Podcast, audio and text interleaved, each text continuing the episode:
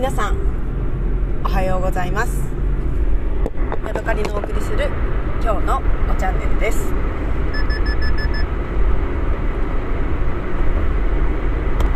昨日ね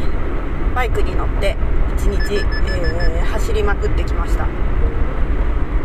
でなかなかね夜ねくったくたなんですけれどもまあなかなかってことでもないですけどらくね寝つけませんでした。多分ね体がねあのか頭がねあの刺激が強すぎてねパッチリ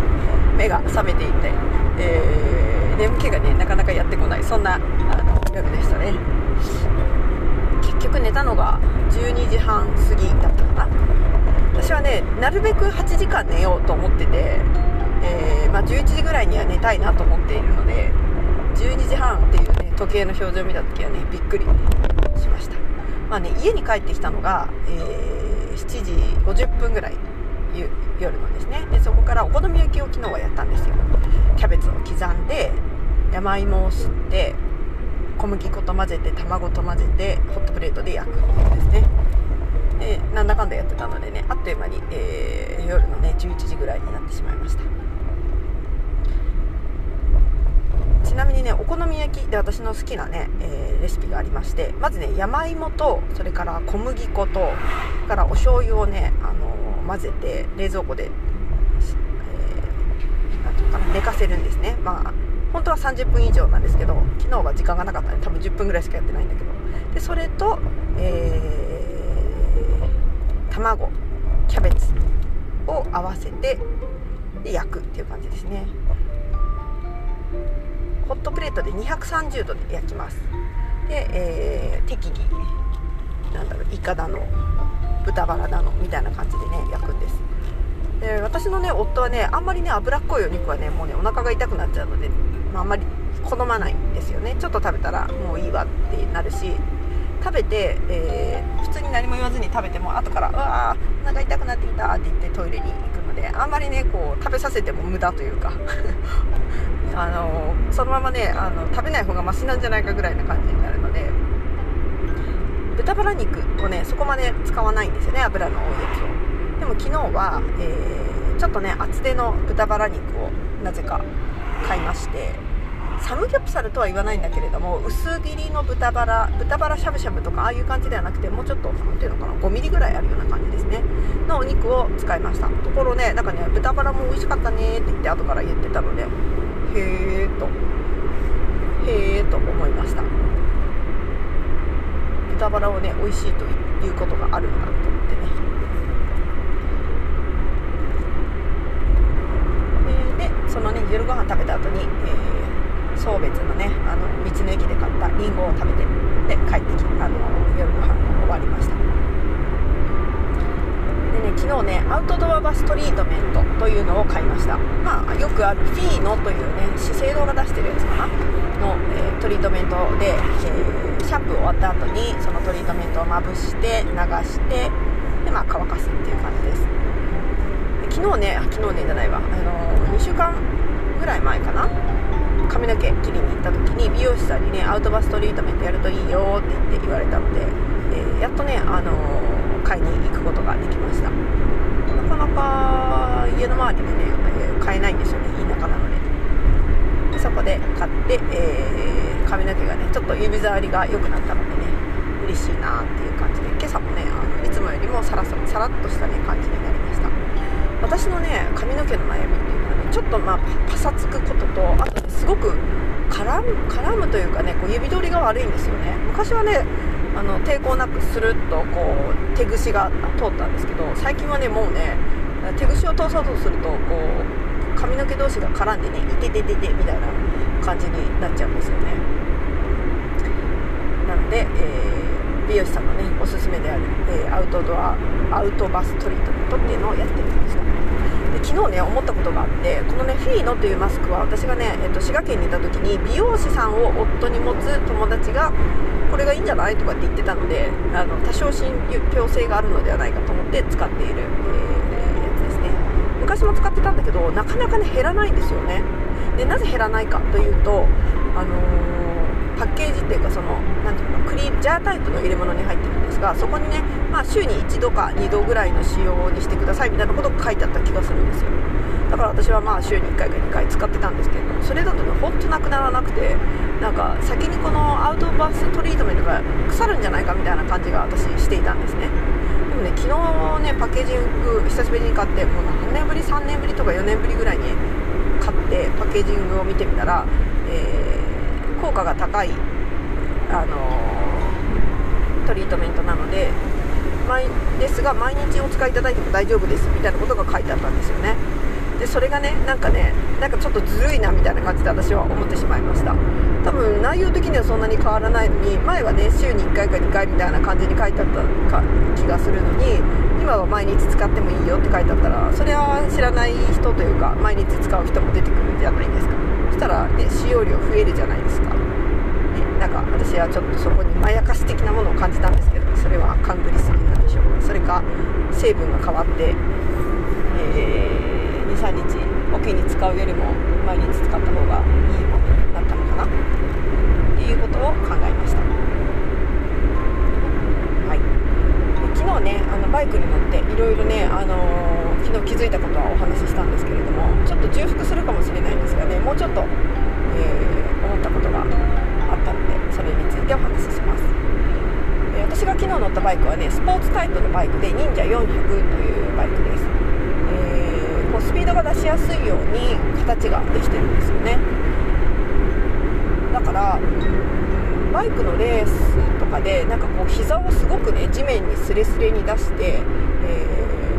ちゃめちゃ遠心力をかけてこうコーナリングをしてる映像とか写真とかっていうのをねあの誰多分誰でも見たことがあるんじゃないかなと思うんですけれどもあの時に、え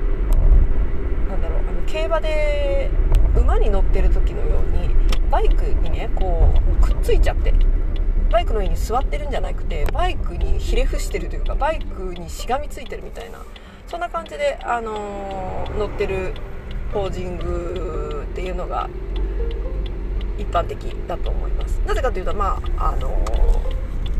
空気抵抗を減らすっていうのはもちろんねありますよね。で、えー、まあ、それと同時でこう人馬一体というか一緒にこうなんていうの重心を移動させながら曲がるみたいなねそんなあの目的があると思うんですよね。で昨日ねそのスーパースポーツタイプのあのバイクに乗るまで気が付かなかったんですけれどもバイクってその体勢がねすごく取りやすいようにできてるんですよね。で CB400 っていうバイクに私は教習所でずっと乗ってきてこれは多分ね全国どこでも CB400 が教習車なんじゃないかなと思うんですがそのバイクよりもあの、ね、ニーグリップという膝の上の太ももの内側でこうタンクをね足の間にガソリンタンクがあるんですがガソリンタンクをギュッと挟んで、えー、取りやすくするっていう方法がすごくね取りやすい形になっているなと思いました。ニーグリップがしやすい形になっているだからうーん何ていうのかな。座ってるんじゃなくてこの太ももの内側で押さえてでその押さえる力も使ってこう少し曲げていくみたいなねそんなイメージが、えー、私のところにやってきました。私はまだねなかなかこうコーナリングで体を傾けるっていうのはね怖くてできないんですけれどもそのなんかまあ一旦をこうちょっと見れたようなそんな感じがしましたね。あとねもう一つ気がついたことが、うん、CB400 と違ってこのね忍者400っていうのはえっ、ー、とねっていうのかなハンドリングえー、なんだハンドルかハンドルが両側に1本ずつ左右についてついててそこに、えブレーキだのシフトだのシフト？クラッチか。なのがついていてそこをカチャカチャやりながら走るんですけれども。そのねハンドルとメーター類ですね。が直結されてないんですよ。だからハンドルはハンドルだけで動いてメーター類はね何ていうのかなジンバルのようにねいつもね一定の位置にまっすぐ目線の先というか体と正面に対して、えー、メーターがあります。でハンドルだけがこうその間でちょこちょこ動くっていう感じなんですね。だからねすごいジンバル的な感じでなんか、むちゃむちゃそれに違和感がありました。今まで乗ってきたバイクはハンドルを曲げるとケーキも一緒にその傾きが出るんですね。右に曲がったら右にケーキケーキというかこうスピードメーターとかガソリンメーターみたいなやつが一緒にこうくっついて直列していくというのかな。直結していて曲がるんですけど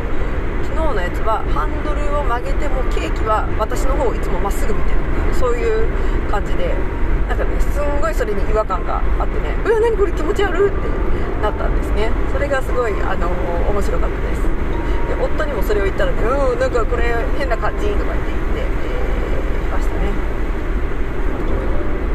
夫にはねあの CB400 の方が乗りやすいというかちょっとパワーがあるみたいな感じで、えー、教習所のね車の方がいいなみたいなことを言ってました。1日ね乗ってみてねむちゃむちゃ疲れたんですよね。まあ慣れてないっていうのもあると思いますけど。で前傾姿勢になって私はねあのタンクの上にねお腹というか胸を乗っけてねあのペターンと倒れながら運転してみたりもしたんですけれども、やっぱりねどうしてもね腰が腰というか何ていうのかな、まあ、腰か腰がね痛くなるし疲れちゃうんですよね。だからねこういうスーパースポーツ的なものに乗れるのもこう40代とか、まあ、50になるぐらいまでで夫はね本当に5分も乗ってないぐらいですけどもうねいててててててって腰が痛くなってました。だからもうね夫は乗れないというかうんそうだね。なんかそれでツーリングに行くなんてもってのほかっていう感じですよね。たとえその慣れて上手に乗れるようになったとしてもやっぱりれをね所有してあれですぐどっかに行くっていうのは厳しいものがあるなと思いました。だからそれを逆手にとって考えると私は今ねスーパースポーツに乗るべきなのかもしれないって思ったんですけれどもでもねやっぱりね忍者スポ400すごく良くて、えー、こう毎日ね乗ってみたいなそれからせっかくね家の近くに峠があるのでそこをねこうコーナリングして走ったら楽しいだろうなっていう、気持ちはあったんですけれども。やっぱりねあの、まあ、家の駐車場が砂利っていうこともあってねあそこであの車がひっくり返るんじゃないかっていう恐れもありますしやっぱりね忍者400を持つっていうのはやっぱりな厳しい。お金の問題っていうよりはあれをこう有効活用させられないだろうなっていうねそういうなんか諦めの気持ちが出てきましたね。っぱり、まあ、モトクロス的なこう軽々とねどこにでも行けるようなバイクが私のこう身の回りには合ってる気がしました。でねジクサー150というねめちゃめちゃ燃費のいいバイクがあるんですよ。でもそれもねやっぱりどっちかっていうと、えー、スーパースポーツとは言わないけどスポーツ感覚のねバイクなので私はいいけど夫が乗るにはどうだろうなみたいな。夫婦でねやっぱり2人で楽しくねあの乗るっていうのがいいような気がするので、なんかねあのやっぱり難しいですねで私は1 6 0センチ夫は1 8 0センチで2 0センチもね差があるのでやっぱりねその足つきとかもあれだし乗った時にね1 6 0センチの人が乗ってるあれと1 8 0センチの人が乗ってるやつではねこう決まり具合が違うじゃないですか。ね。だからそういうのとかも考えるとねなかなか夫婦で1台っていうのはね、えー、難しいというかなんかこう難題だなっていうことをやっぱりね忍者400まあこれはねまた借りに行って、えー、乗ってみたいもんだなっていう感じですね。で1日にねえっ、ー、と1万円ぐらいするのでまあね1週間借りて7万、えー保険代入れたら、まあ、10万近くになるのかな。っていうのを考えて考えるとね。うん、うん、でもね、まあ、それを10年間借りても、まあ、100万円？でも自分で10年間忍者持ったら100万円ぐらいかかるかもしれないから、ね。レま、借り物でレンタルで程度のいいやつに乗れるっていうやつの方がいいのかもしれないなっていう気もせんでもない。となんかね、えー、まあ、絶対に2 4 0 0を買うっていうことはないと思うけどなんかねその可能性についてね昨日はつらつら考えてしまいました。ね、えーと、メルカリでねずっと私がね目星をつけていたバイクがあったんですね。それはねあのオフロードタイプの、えー、バイクなんですけれども、えずっとねそれがあの、ね、値段のこう上がり下がりだったりとかあとは、えコメントでねどんなコメントがつくかっていうのを見ていたんですけれどもこの前ね原書確認に行くっていうコメントが現れてとうとうねあの商品が削除されてしまったんですよね。